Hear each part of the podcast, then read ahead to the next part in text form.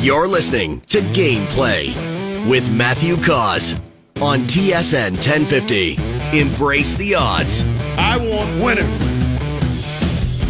The Major League Rugby season kicks off this Friday.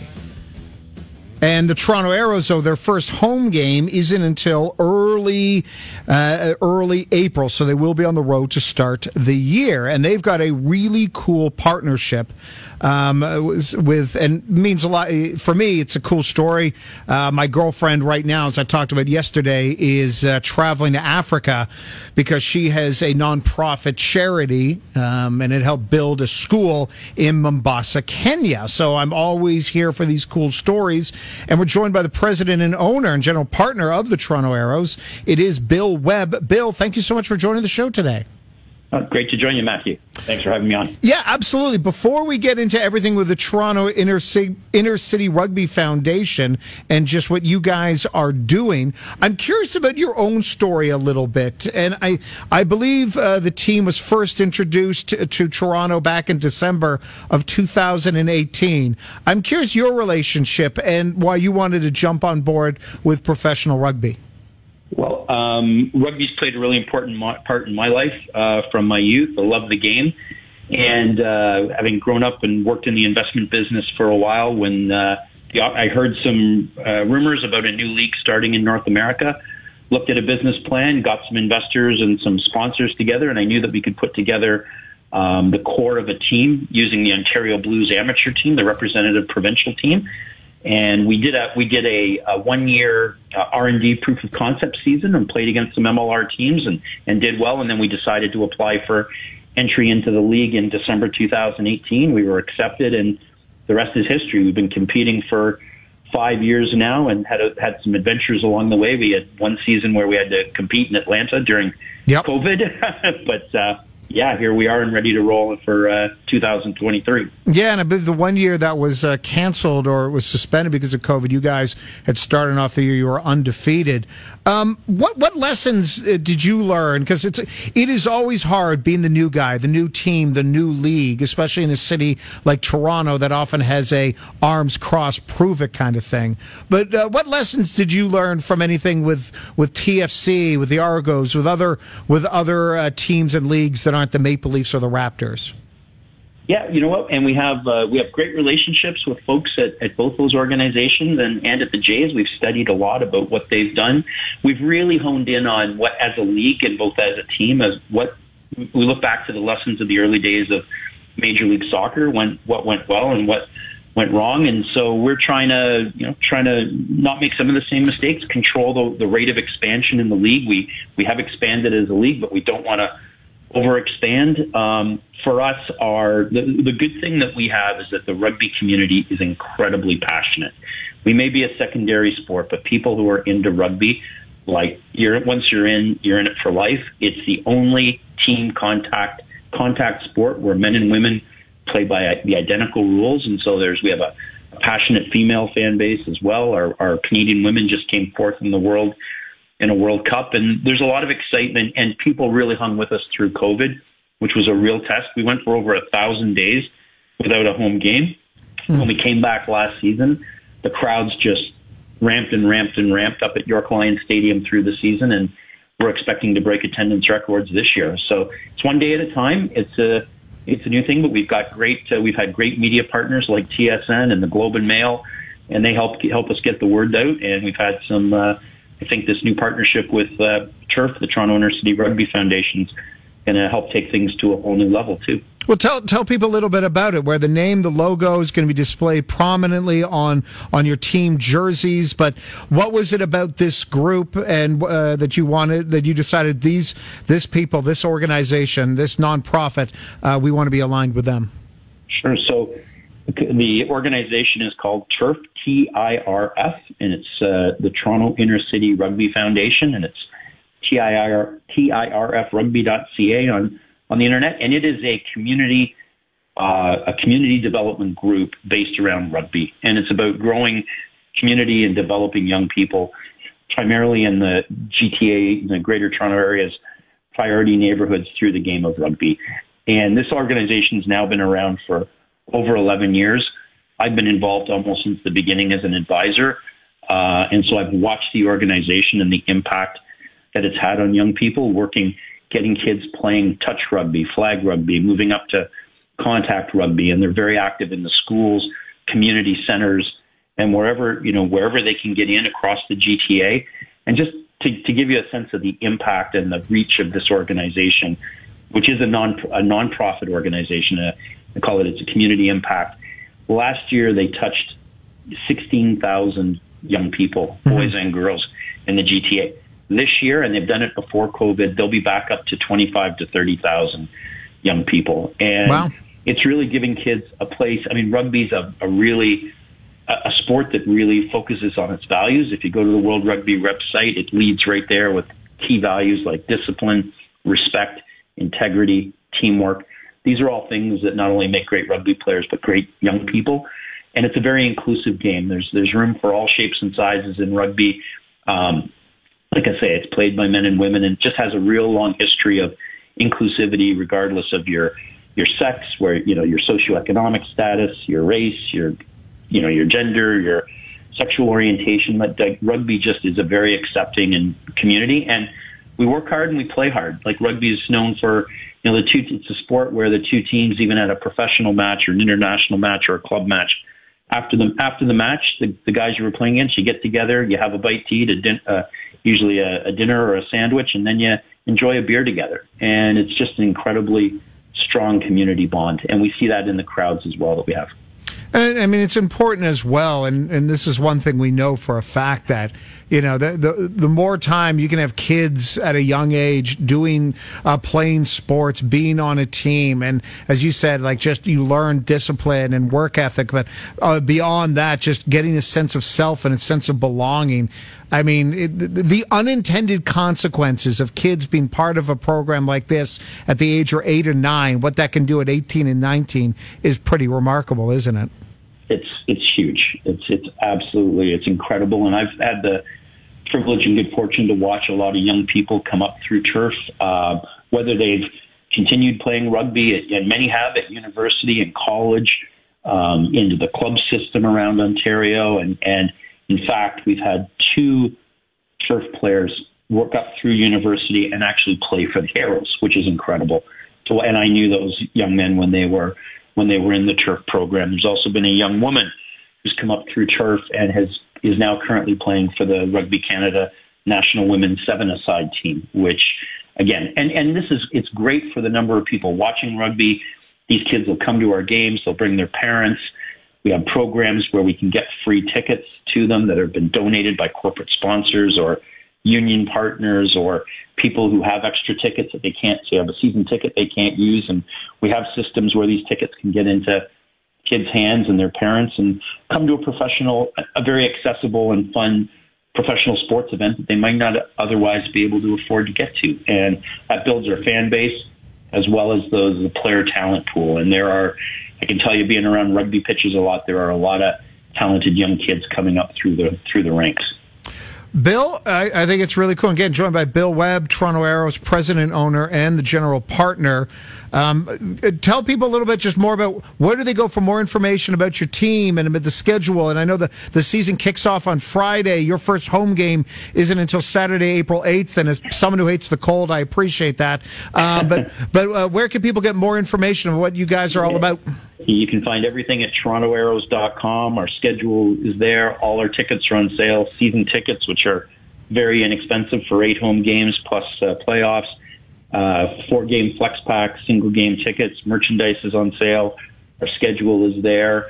And um, and this yeah, Friday, this sorry, this Friday on T S N. Sorry to interrupt. Uh, I believe yeah. uh, you guys are, are taking on Atlanta. You're in Atlanta for uh, on the seventeenth. We are, for the Fire and Ice Cup, and uh, then first home game will be on April the eighth up at York Lions Stadium, which is thirty meters from uh, Pioneer Village subway stop, so really easy to get to. Nice. I haven't been there since I was a kid, that Pioneer Village. By the way, the Rugby New York Ironworkers, that's a good name. That's a, I'm just going to say that is a that is a that is a good name. Hey, Bill, um, first off, congrats on just the success, on the growth, and just all the work you guys have put, you guys have put in it, uh, especially after, especially after COVID, and now the work that you're doing with the Toronto Inner City Rugby Foundation. Uh, that is fantastic, and wish you nothing but continued success. Thanks, Matthew. Look forward to being on again and winning, bringing an M L R Shield to Toronto. Thanks. Absolutely. That is that is going to be cool. And yes, this Friday, the first match of the season, you can catch on T S N. That was Bill Webb. All right, on the other side of the show, um, usually the, the rule is if you've got a guy in the N B A who's well under thirty, who's made multiple All-Star teams and makes thirty plus million dollars a year, it wouldn't be difficult for that player to fit in with the organization, except for one very specific player. I'm going to play the sound next, and uh, I'll just go woof. That's coming up right after traffic.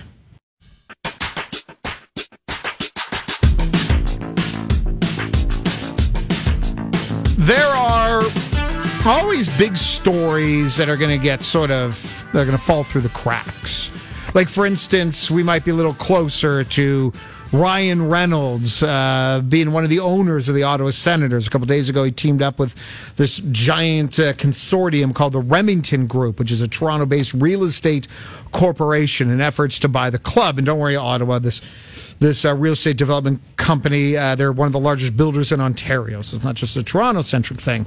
You got the state of golf in Canada with Nick Taylor, you know, at the Waste Management Open. Um, He won two million bucks. He came in second, and it's the most the Canadians ever won in a single event, which actually, in a way, is a testament to LIV, because the P G A Tour now has increased the purses. Well, the fact that now we have um, Nick Taylor is seventy-third, and and Con- and uh, Corey Connors is thirty-seventh, Mackenzie Hughes fifty-third, Adam Hadwin sixty-third, and Adam Sensen is sixty-ninth. So you now have Four Cana- or five, excuse me, Canadians of the top seventy-five, the P G A.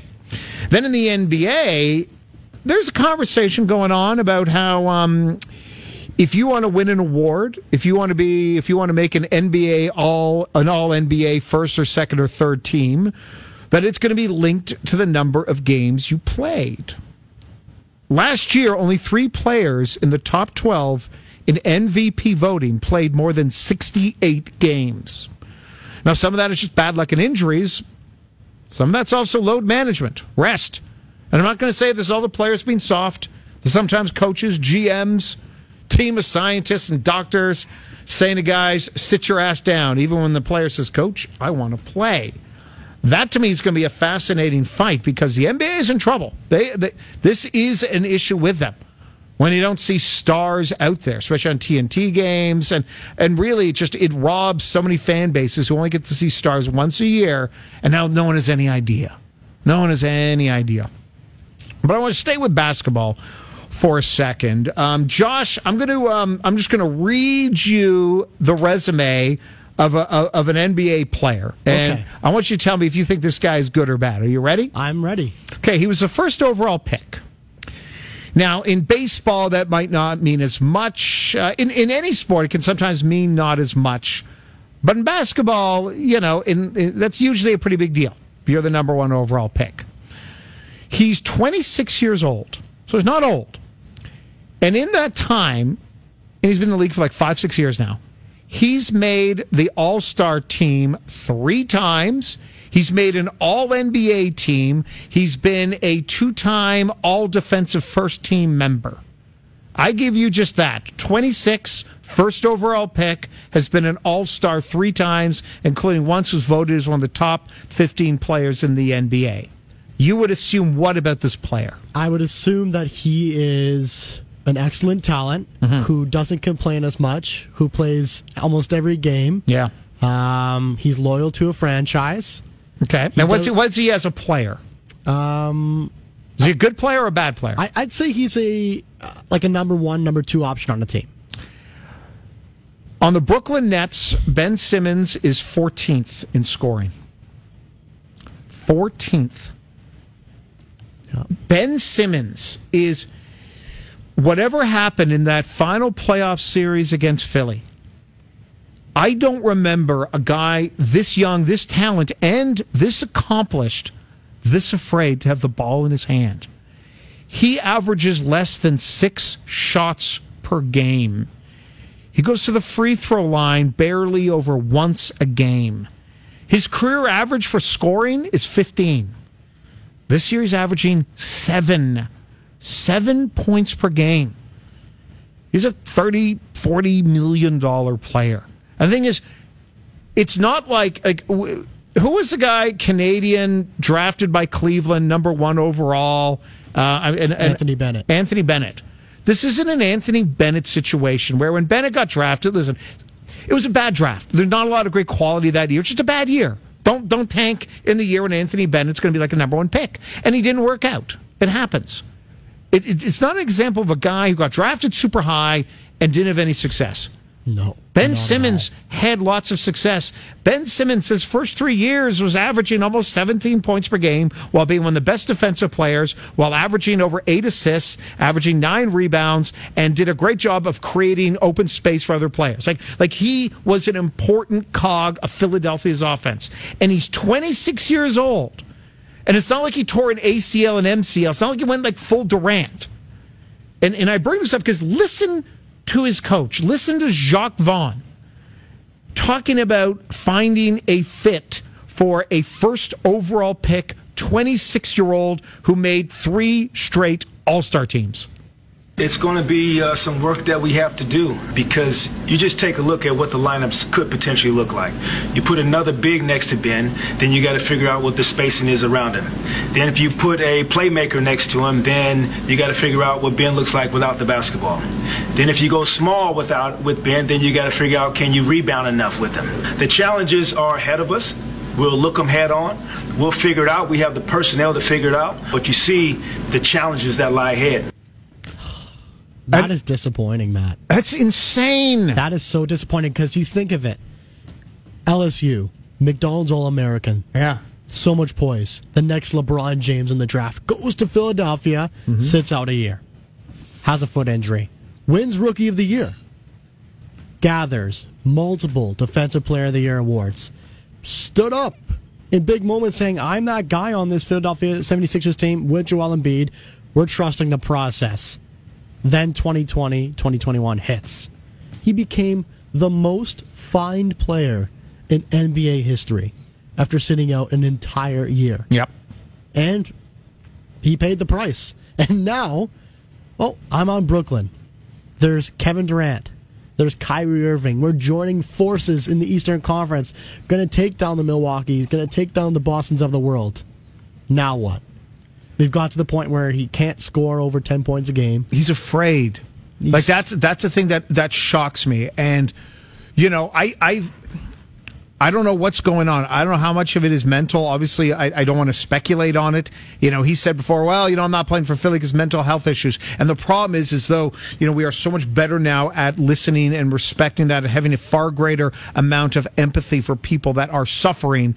With him, it felt like it felt a little convenient. Not that he wasn't suffering from it, but maybe, oh, now that's coming out. But this is not about relitigating his final six months, his final year in Philly. This is about looking at a guy who is young, who has seen a ton of success, who has a lot of talent, and doesn't want the ball in his hands.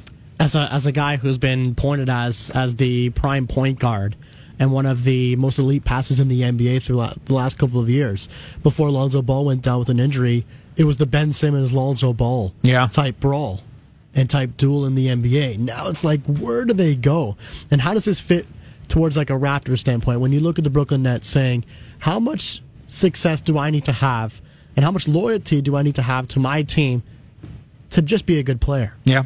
That's the difference. And with what Brooklyn Nets and Ben Simmons are doing right now, it's shocking, Matt. It really is. It simply is. The Toronto Maple Leafs take on the Chicago Blackhawks tonight. Uh, they're, fa- they're favored by minus six ten. We've had only two minus five hundred or more this year, both by the Leafs. They lost one of those games. And to me, the best stat, the best stat about how crazy the Maple Leafs are just from everyone wants to bet on them. The Boston Bruins has have not this year once been favored by minus five hundred or more. And again, if people don't know, that means you want to, you think they're going to win? Sure. Okay. You want to win one hundred bucks? I'd love to. Okay. You're going to have to bet five hundred. You're going to have to put up five hundred for them to, for you to win one hundred. They've never been minus five hundred. They're the best team in hockey. The Leafs are now minus six ten, and I know part of that is it's back-to-back for Chicago. It's third game in five days. This is what you call the N B A guaranteed loss night. Auston Matthews is back, but minus six ten is crazy. What, like, what would your philosophy be on this game? You know, and, and strictly on money, the money line. Don't give me spread or and or puck line or anything like that. Just strictly the spread. What do, you got five bucks, Josh. What are you doing? With this game, totally not placing it on the money line. There's just no... No, no, no, no, no. No, you didn't listen to me. You can only bet the money oh. line. You only get the money line. Just either Either, line. Or are you taking Are you taking the, the, the Blackhawks at plus four forty? Are you taking the, the Maple Leafs at minus six ten? I'm personally going to take the Maple Leafs at minus six ten. You coward. I'll go against Absolutely you. Absolutely cowardly. It, it seems like the, the night. You, you you said it there. Max Domi, Patrick Kane. This team is just not in the right sets of winning. They have not won on a back-to-back this year. All right, then let me ask you this. True or false, if there's any team in the history of hockey that could be minus six ten and lose at home, it's this Maple Leafs team.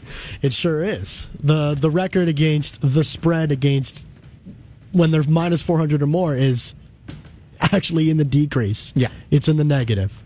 So I can see what you're saying. You're, you're going to get that money up. I know you're placing the the, the Blackhawks money line tonight. I, yes. With Peter Mrazek in net. Peter Mrazek. How's that going to fare? The Mrazek. If that if that game is zero zero after the first period and Mrazek's made nineteen saves, everyone's going to be so angry. The, how much money? I think it goes to this. How much money? If it generated a minus six ten. How much money is being placed on these on FanDuel Sportsbook? So much money is just is just. I've, and think about this: how many people are just throwing the Leafs in as part of their four-thing parlay? Ah, I'll throw the Leafs in, and that'll help my odds. That'll help my payout a little bit. Yeah, Maple Leafs averaging three goals per game, Blackhawks averaging uh, allowing three goals per game. Mm-hmm. So we're sensing that it could possibly possibly be an over. Now, you know what I also saw? Mm. You know, in the N H L, when sportsbooks set the spread, set the puck line at about minus one and a half. Yeah. The Leafs are two Maple and a half. Leafs are two and a half. Two and a half. I think that's a. I've never that's seen an that inaugural yeah. moment. Yeah, I, in, but in betting that a team is favored by three goals essentially. I haven't seen that. I have I've not once. Um, and then and then final thought: Auston Matthews going to return tonight on that first line, and this is the crazy part: is that Auston Matthews by the books. The books are telling you Auston Matthews has a better chance of scoring tonight in his return versus the guy who leads the N H L in goals scored in Connor McDavid. There, there's nuts. There's so much pressure and there's so much poise in Matthews' game against Chicago. Mm-hmm. He's put up the numbers throughout his entire career. Um, we were talking about it in the first hour, but looking ahead to what eighty-eight's going to do, Patrick Kane, all of his, all of our eyes are going to be set on him tonight, saying, mm-hmm. Could we imagine him in a blue and white? Like, personally, Matt, I'm posing you the question now. Could you imagine a player of, of the stature of Patrick Kane? Yes, many people will point to me saying it has to involve Matthew Nyes, and it won't involve Matthew Nyes. Not for Kane. Kyle Lewis has talked no. about it. No, no, no. What is the asking price to you that you would have to give up for a Patrick Kane-type player? Uh, first, well, obviously, the Blackhawks are going to have to take a, eat a lot of that salary. They're going to need a lot of that salary. You're probably going to have to give up a first. You're probably have to give up, uh, get, like, if you're not going to get rid of one of your prospects, you're going to have to get rid of some draft capital. Like, if you're the Blackhawks, you're like, we are going in full rebuild mode. And if you're the Maple Leafs, like, we can't, we can't go another year and not winning a playoff round. And what happens in every elimination game uh, in the playoffs? The power play goes bye-bye. They don't score. They never score. Like oh and seventeen or some ridiculous stat like that. So the, the Leafs are going to be the desperate team here. They are. They're going to be the desperate team at the trade deadline. And it's crazy to see Patrick Kane with the, the career he's had, ninety-two points last year. And he's been horrible now this have year. It at thirty-five points, nine well, goals. Well, what you hope for, I, I know we we, we got to go. Oh, Keith Law is going to join us. We're going to get in baseball. I'll just say this. Uh, maybe his defense doesn't look as bad within the organization of the Maple Leafs that have played great team defense all year. And second, you're more motivated, and you know human psychology is a part of this. I know we just like to look at numbers. These are also human beings. Keith Law is going to join us. We talk about the state of the Blue Jays farm system, the state of their offseason, and his thoughts. What's more important, a healthy Springer or a rebounded José Berríos? We'll do that right after traffic. Yeah.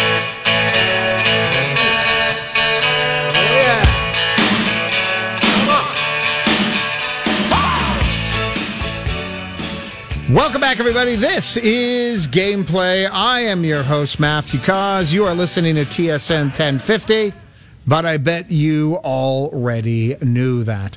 Very soon, it's funny, when the Super Bowl ends, suddenly the attention turns a lot more towards baseball. And there's been some great work done by our own Scott Mitchell, looking at all things Bo Bichette, the health of George Springer, the um, any little mini tweaks going on with José Berríos. And then it's funny, you sort of just, you know, open your eyes and now you start reading all your favorite baseball writers. And it kind of just takes like a day. It's like, oh, yeah, Kevin Kiermaier's here and, and Varsho's here. And, oh, yeah, Brandon Belt and Eric Swanson. And then you're like, oh, wait, where's Teoscar? Oh, that's right. He got traded to Seattle. And that kind of bums you out a little bit. You feel good about the fact that Bo Bichette has avoided arbitration, gets that three-year deal. No one wants to deal with arbitration. It is messy, and it is awkward. So now we can focus more just on the game of baseball. We know that um, Vlad signed a uh, Vlad signed a contract as well. So we're, the good thing is we go into this year without any conversations about contracts, about extensions, about management versus owners, owners versus... versus manage, uh, or sorry, players versus management, management versus players, and all that. Then we can focus on things. What, what's the size of the base? And oh yeah, the ban, uh, the shift has been banned. You know, and then you go through it all, and and then after that, when you go over your own team, then you look at the American League East, and you go, wait, is Boston still going to be bad again? How much better is Baltimore? What's their climb going to be like? No one has any idea about Tampa because they trade all their stars away. And then we look at the Yankees. Well, joining me now, and it's been ages, one of our favorites, a must-read, one of the reasons why you got to subscribe to The Athletic. It is Keith Law, all things baseball, all things food, all things board games, all things movies. Keith, thanks so much for joining the show today. Thanks for having me. So let's start where we normally would with a baseball conversation. I haven't seen R R R yet, but that's on the top of my movie list. Uh, I didn't know if you've seen it yet, and if not, if there's another movie that you would recommend with Oscar season upon us. Uh, I have not seen it because it was only nominated for Best Song. I hear it's good. Obviously, it has its uh, its fans, but we are trying to spend our time going through as many of the Oscar nominees as we can. Have yeah. you seen After Sun? No, no, I haven't seen After uh, Sun yet. Uh, Paul Mescal, very deserving Best Actor nominee. Yep. I thought it certainly should have gotten a Best Picture nomination. It is hilarious to me that Top Gun Maverick and uh, All Quiet on the Western Front and the whatever that Blue Man Group movie is all got nominations. After Sun is clearly a top five movie of the year, and it gets horribly snubbed. Um, that and Decision to Leave were the two big snubs for me among candidates I've seen for Best Picture. All right. Uh, and I highly recommend both of them. Okay, I'm going to do After Sun. I will I will admit I did enjoy um, Top Gun, and I, I, I just watched All Quiet on the Western Front, and I I thought it was just... Um, Visually, I thought it was just a, and the sound was a stunning movie. Sure. Um, but uh, but okay, After Sun, yeah, yeah. Did you know war was bad? Wait Turns a minute. That's the that's the theme of All Quiet on the Western Front. Wait war, a war is bad. But yeah. in Top Gun, war is good, so they balance yeah. each other out. This is true. This is true. Well, they should have, like in the matter antimatter thing, they should have destroyed each other, mm. and neither should have gotten nominated. One other question about this. How much better would Top Gun have been if you found out halfway, because there's like snowy mountains, if they were invading mm-hmm. Canada? Like I thought, I had that thought yeah. in my head, and I started giggling at the idea that Maverick was trying to get Canada. That would have actually been much funnier. That movie is highly entertaining, by the way, but it is not a Best Picture. It is not a great movie. It's no. entertaining. No. That's it, great. That's fine. Yeah. Entertaining is good. Yes. Yes, it's it's like last weekend. I finally watched Amadeus, and then afterwards I watched Face Off. There's room for both in our lives. Yes, there is. Absolutely. Um, let's start here. We'll get the question you get asked, but you just replace the team with a different team. Um, right now, mm-hmm. the state of the Blue Jays farm system, I imagine it's not exactly stocked because, you know, Toronto's one of the organizations that's going for playoffs more than they are for rebuilding. Yes, they've traded some prospects. They've graduated some prospects. Um, I actually think, and they only had one prospect on my top one hundred, I actually think the farm system is in better shape than that might imply, because I think there's quite a bit of depth in, um, particularly position player depth in high A and below, all the way down to the D S L. And I think Um, I'm basically projecting that that group will take a nice step forward this year. And also there is that little group of pitchers led by Ricky Tiedemann, but others like Gausman Zulueta and Aiden Younger, who were in Double A to finish last year, who will probably all impact the Major League club at some point this year. It remains to be seen in what roles, but I do see a place for all three of those guys on a Major League roster, on a contending roster, not just this year, but going beyond. Yeah, and uh, oh, sorry. Uh, is there? Uh, I was just wondering again if you could throw out any names that like we should keep an eye on. Maybe guys we don't see in April, but guys we see in June or really August, uh, maybe. Yeah. yeah, it would really be those those guys. Like I think Zulueta and Younger probably come up sooner. You know, Tiedemann obviously is the jewel of the system, so you yeah. build a lot of your pitching plans around him. Right, you're not rushing him to the big leagues when you have a need. But Zulueta, it's premium stuff. He actually has the arsenal to start. He has never shown the command or control to start, and he's obviously barely stayed healthy. That might be the guy you bring up first because you need someone in the bullpen. He's probably going to sit ninety-seven to one hundred in relief with multiple additional weapons. That might be the guy you say, look, he's a little older. He hasn't stayed healthy anyway. We bring him up for short-term pitching help while we try to continue to develop Tiedemann, to get him to work on uh, some of his secondary stuff. And also just he's another one. He's got a Uh, build up because he kind of wore down at the end of last year. You want to make sure that you are pacing him so that he can continue to increase his workload to become a starter without excessively fatiguing him over a long season. What would you make um, your overall thoughts of the Blue Jays offseason in its totality with guys that were traded like Lourdes Gurriel and Teoscar Hernandez, the Varshos, Belts, Kiermaier, Swansons that have come in? Like, just if you throw it all into a big bouillabaisse, um, you know, how, how did this offseason taste for you? Um, I like that trade quite a bit with Arizona. You know, they gave up a lot. I think Gabriel Moreno has a chance to be a real star, a high average, not much power, but a high average, solid O B P, plus defensive catcher.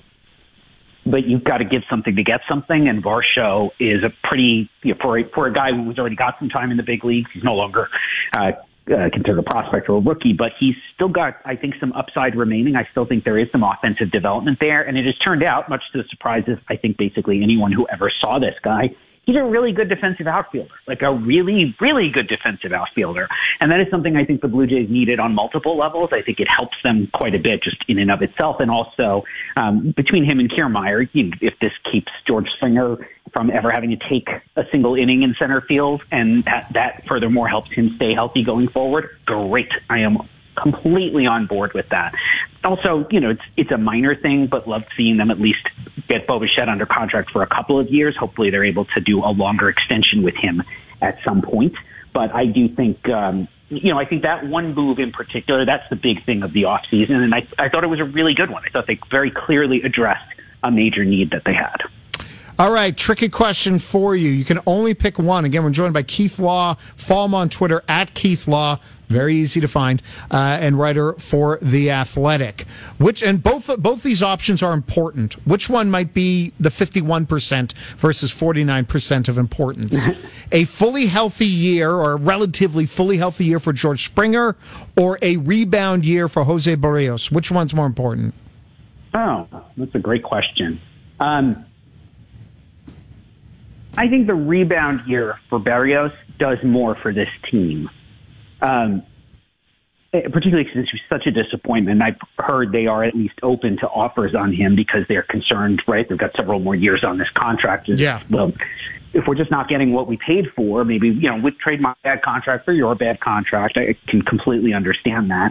But if he does go back to being the pitcher that they thought they were acquiring in the first place, that's a pretty big swing versus what he provided or didn't provide essentially last year, maybe more than the switch from what Springer gave last year to, say, one hundred fifty games of him this year. It's close. But I think Berríos was just, he was so bad last year, so disappointing. And though I always fear, you have a guy that you've essentially penciled in for one seventy, one eighty innings or more, and who pitches like that, yeah. And then suddenly you're put, you're trying to get more innings out of your bullpen, you're putting more pressure on the bullpen, the bullpen's more fatigued, you start churning through pitchers. There's a real ripple effect that is not the same when a, when a top position player goes down. Yeah, no, I, I'd agree. But also, okay, I'm happy with that question because the length of time of your pause meant, okay, that was a good question. If it's anything yes, long, yeah, if it's longer than two, two and a half seconds. Um, you know what? Let, let's, you're, we always love talking about prospects with you. So it's kind of a different question. and and you might not have an answer for this, but you know, you, you've been part of organizations, part of the Blue Jays in the past. How tough is life right now for Nate Pearson? I'm not talking, obviously, personally, but as a guy who was this incredible prospect, rightfully so. He has all these tools, all this skills, but injuries, bad luck, whatever has derailed it, where you've gone for part of your young, developing life where everything comes easy, and now everything's hard. How how tough is this right now for a Nate Pearson? I feel terrible for him, right? That's the, you know, the weight of the expectations. I don't care who you are. You have to know. He knew he was... I think at one point I ranked him as the best pitching prospect in baseball, which, by the way, is a pretty, uh, uh, what's the word? Not dubious, but that is, you don't want that crown, right? It's Forrest Whitley was that guy once. I remember Adam Miller in Cleveland. It wasn't my list because it was a little before I was doing this, but he was another one. Best pitching prospect in baseball. Miller never got to the big leagues. Whitley still hasn't gotten to the big leagues. And, and you know, whether it's injury or bad luck, and, you know, think Mark Appel, number one pick in the draft. Like, you know, they don't always work out. And it's why every year the top pitcher on my top one hundred creeps a little lower, a little lower, a little lower. Eventually it's just going to be one hundred position players. Oh. You know what? These pitchers are all terrible. I give up. You know, I, Pearson at least, well, one, he got there, and that is not nothing. And he's going to have some kind of big league career. It may be checkered because he may continue to get hurt and just be on and off the injured list. I hope that's wrong, obviously, but guys who have a history of getting hurt do tend to continue to get hurt. But yeah, there's a place for him, right? I do think he will be able to, this is a trivializing way to say it, he'll find work. He will get opportunities. I hope he gets the extended run of health to show us even a tiny bit of what we thought he would be. If at this point he just ends up a sixteen-year-a-year reliever but can kind of stay healthy, I think he'll be valuable. And you'd have to say, given how far he seems to have fallen, mostly because of health, that's that's a pretty good outcome for him. Yeah, and, and yeah, I remember reading all your work on him and uh, just all the analysis, and yeah, it's tough to see. Ooh, okay, yeah. I just I just thought of one more question that might be more difficult than my last one. Are you ready for this, Keith Law? Shoot. What is more awkward, Tom Cruise sex scenes in film or mm. arbitration uh, meetings in baseball? Isn't Tom Cruise like sixty? Yeah, I mean, he's he's older than I am. I think he's actually shorter than I am. Not, you don't want to be either of those things. Are you? Uh, I by the way, I brought that up as well. I'm uh, I'm five seven. I take a point of pride in knowing that I think I'm taller than Al Pacino and Tom Cruise and Prince. Oh yeah, you're right, and Prince. Oh, we got to do the Tuesday it was top very fun. Fun size. Yes, yes, yes, absolutely. But you haven't answered the question. More, uh, more awkward. A Tom Cruise sex scene like we saw in Top Gun, or when mm-hmm. uh, player and management has to go to arbitration to decide how good is this player really.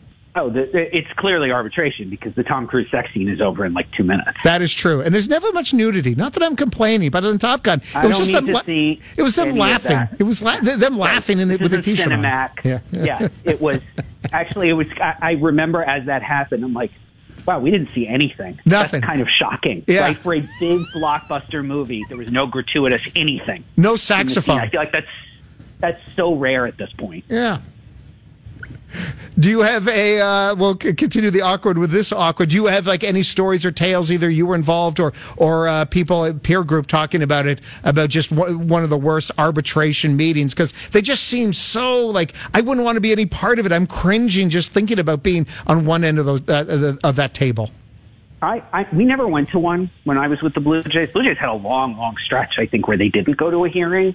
Um, Which I, I just philosophically said is probably not great. I, I used to argue one of these years we have to go to prove we'll go, like mm. just to make our, you know, so that we have some credibility when we threaten to go. Um, you pick the right situation, obviously, but we we never went in the. It would have been five springs I was there whether it was possible. Um, we came close, but never actually went. All the bad stories I've ever heard involve the player being in the room. It's just it, nothing is improved by the player being in the room because the it, it is at. The, the entire purpose of management in that room is to argue that the player deserves the lower number, and that means spending a lot of time running the player down, essentially. And uh, too many players, they just shouldn't be there, right? That it, you're, there's no good that comes of you being in that room. You take it personally, but it's not. And you know, I am no defender of you know capital over labor, but in that situation, it's not personal. It's just business. Uh, see, the capitalist comes out in you as always. By the, by the way, Keith, I've pulled up, and I might play to my next segment, uh, from the Huffington Post, top ten best sex scenes involving Tom Cruise. Oh. Uh, Did you, wow, why yeah. would you do that?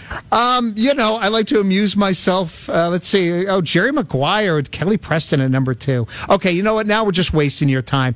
Keith, I love having you on. It's always a blast. Chat with you soon. Thank you so much. And again, as always, check out his work from The Athletic. All the best, my friend.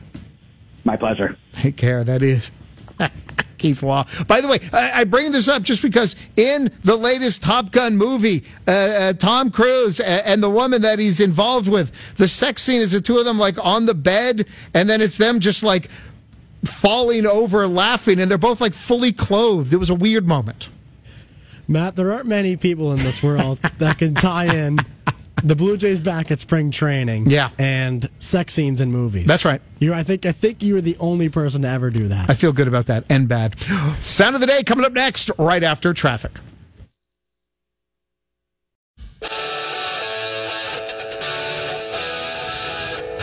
Gameplay on T S N ten fifty has been brought to you by FanDuel. Make every moment more. Get your winnings fast when you download the FanDuel Sportsbook app today. And if you do go to the FanDuel Sportsbook app, you'll see the Maple Leafs are favored by over minus six hundred. It's like minus six ten. And to put that in perspective, the Bruins haven't been favored even at minus five hundred once this year, and they're the best team in hockey. It just goes to show you the level of interest, attention, and passion that uh, the Maple Leafs arouse around North America, and also just how bad Chicago is, and back-to-back for Chicago, and third game in like five days.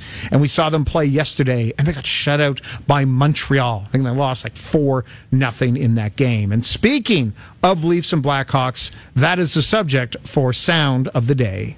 Sound of the Day! Sound of the Day!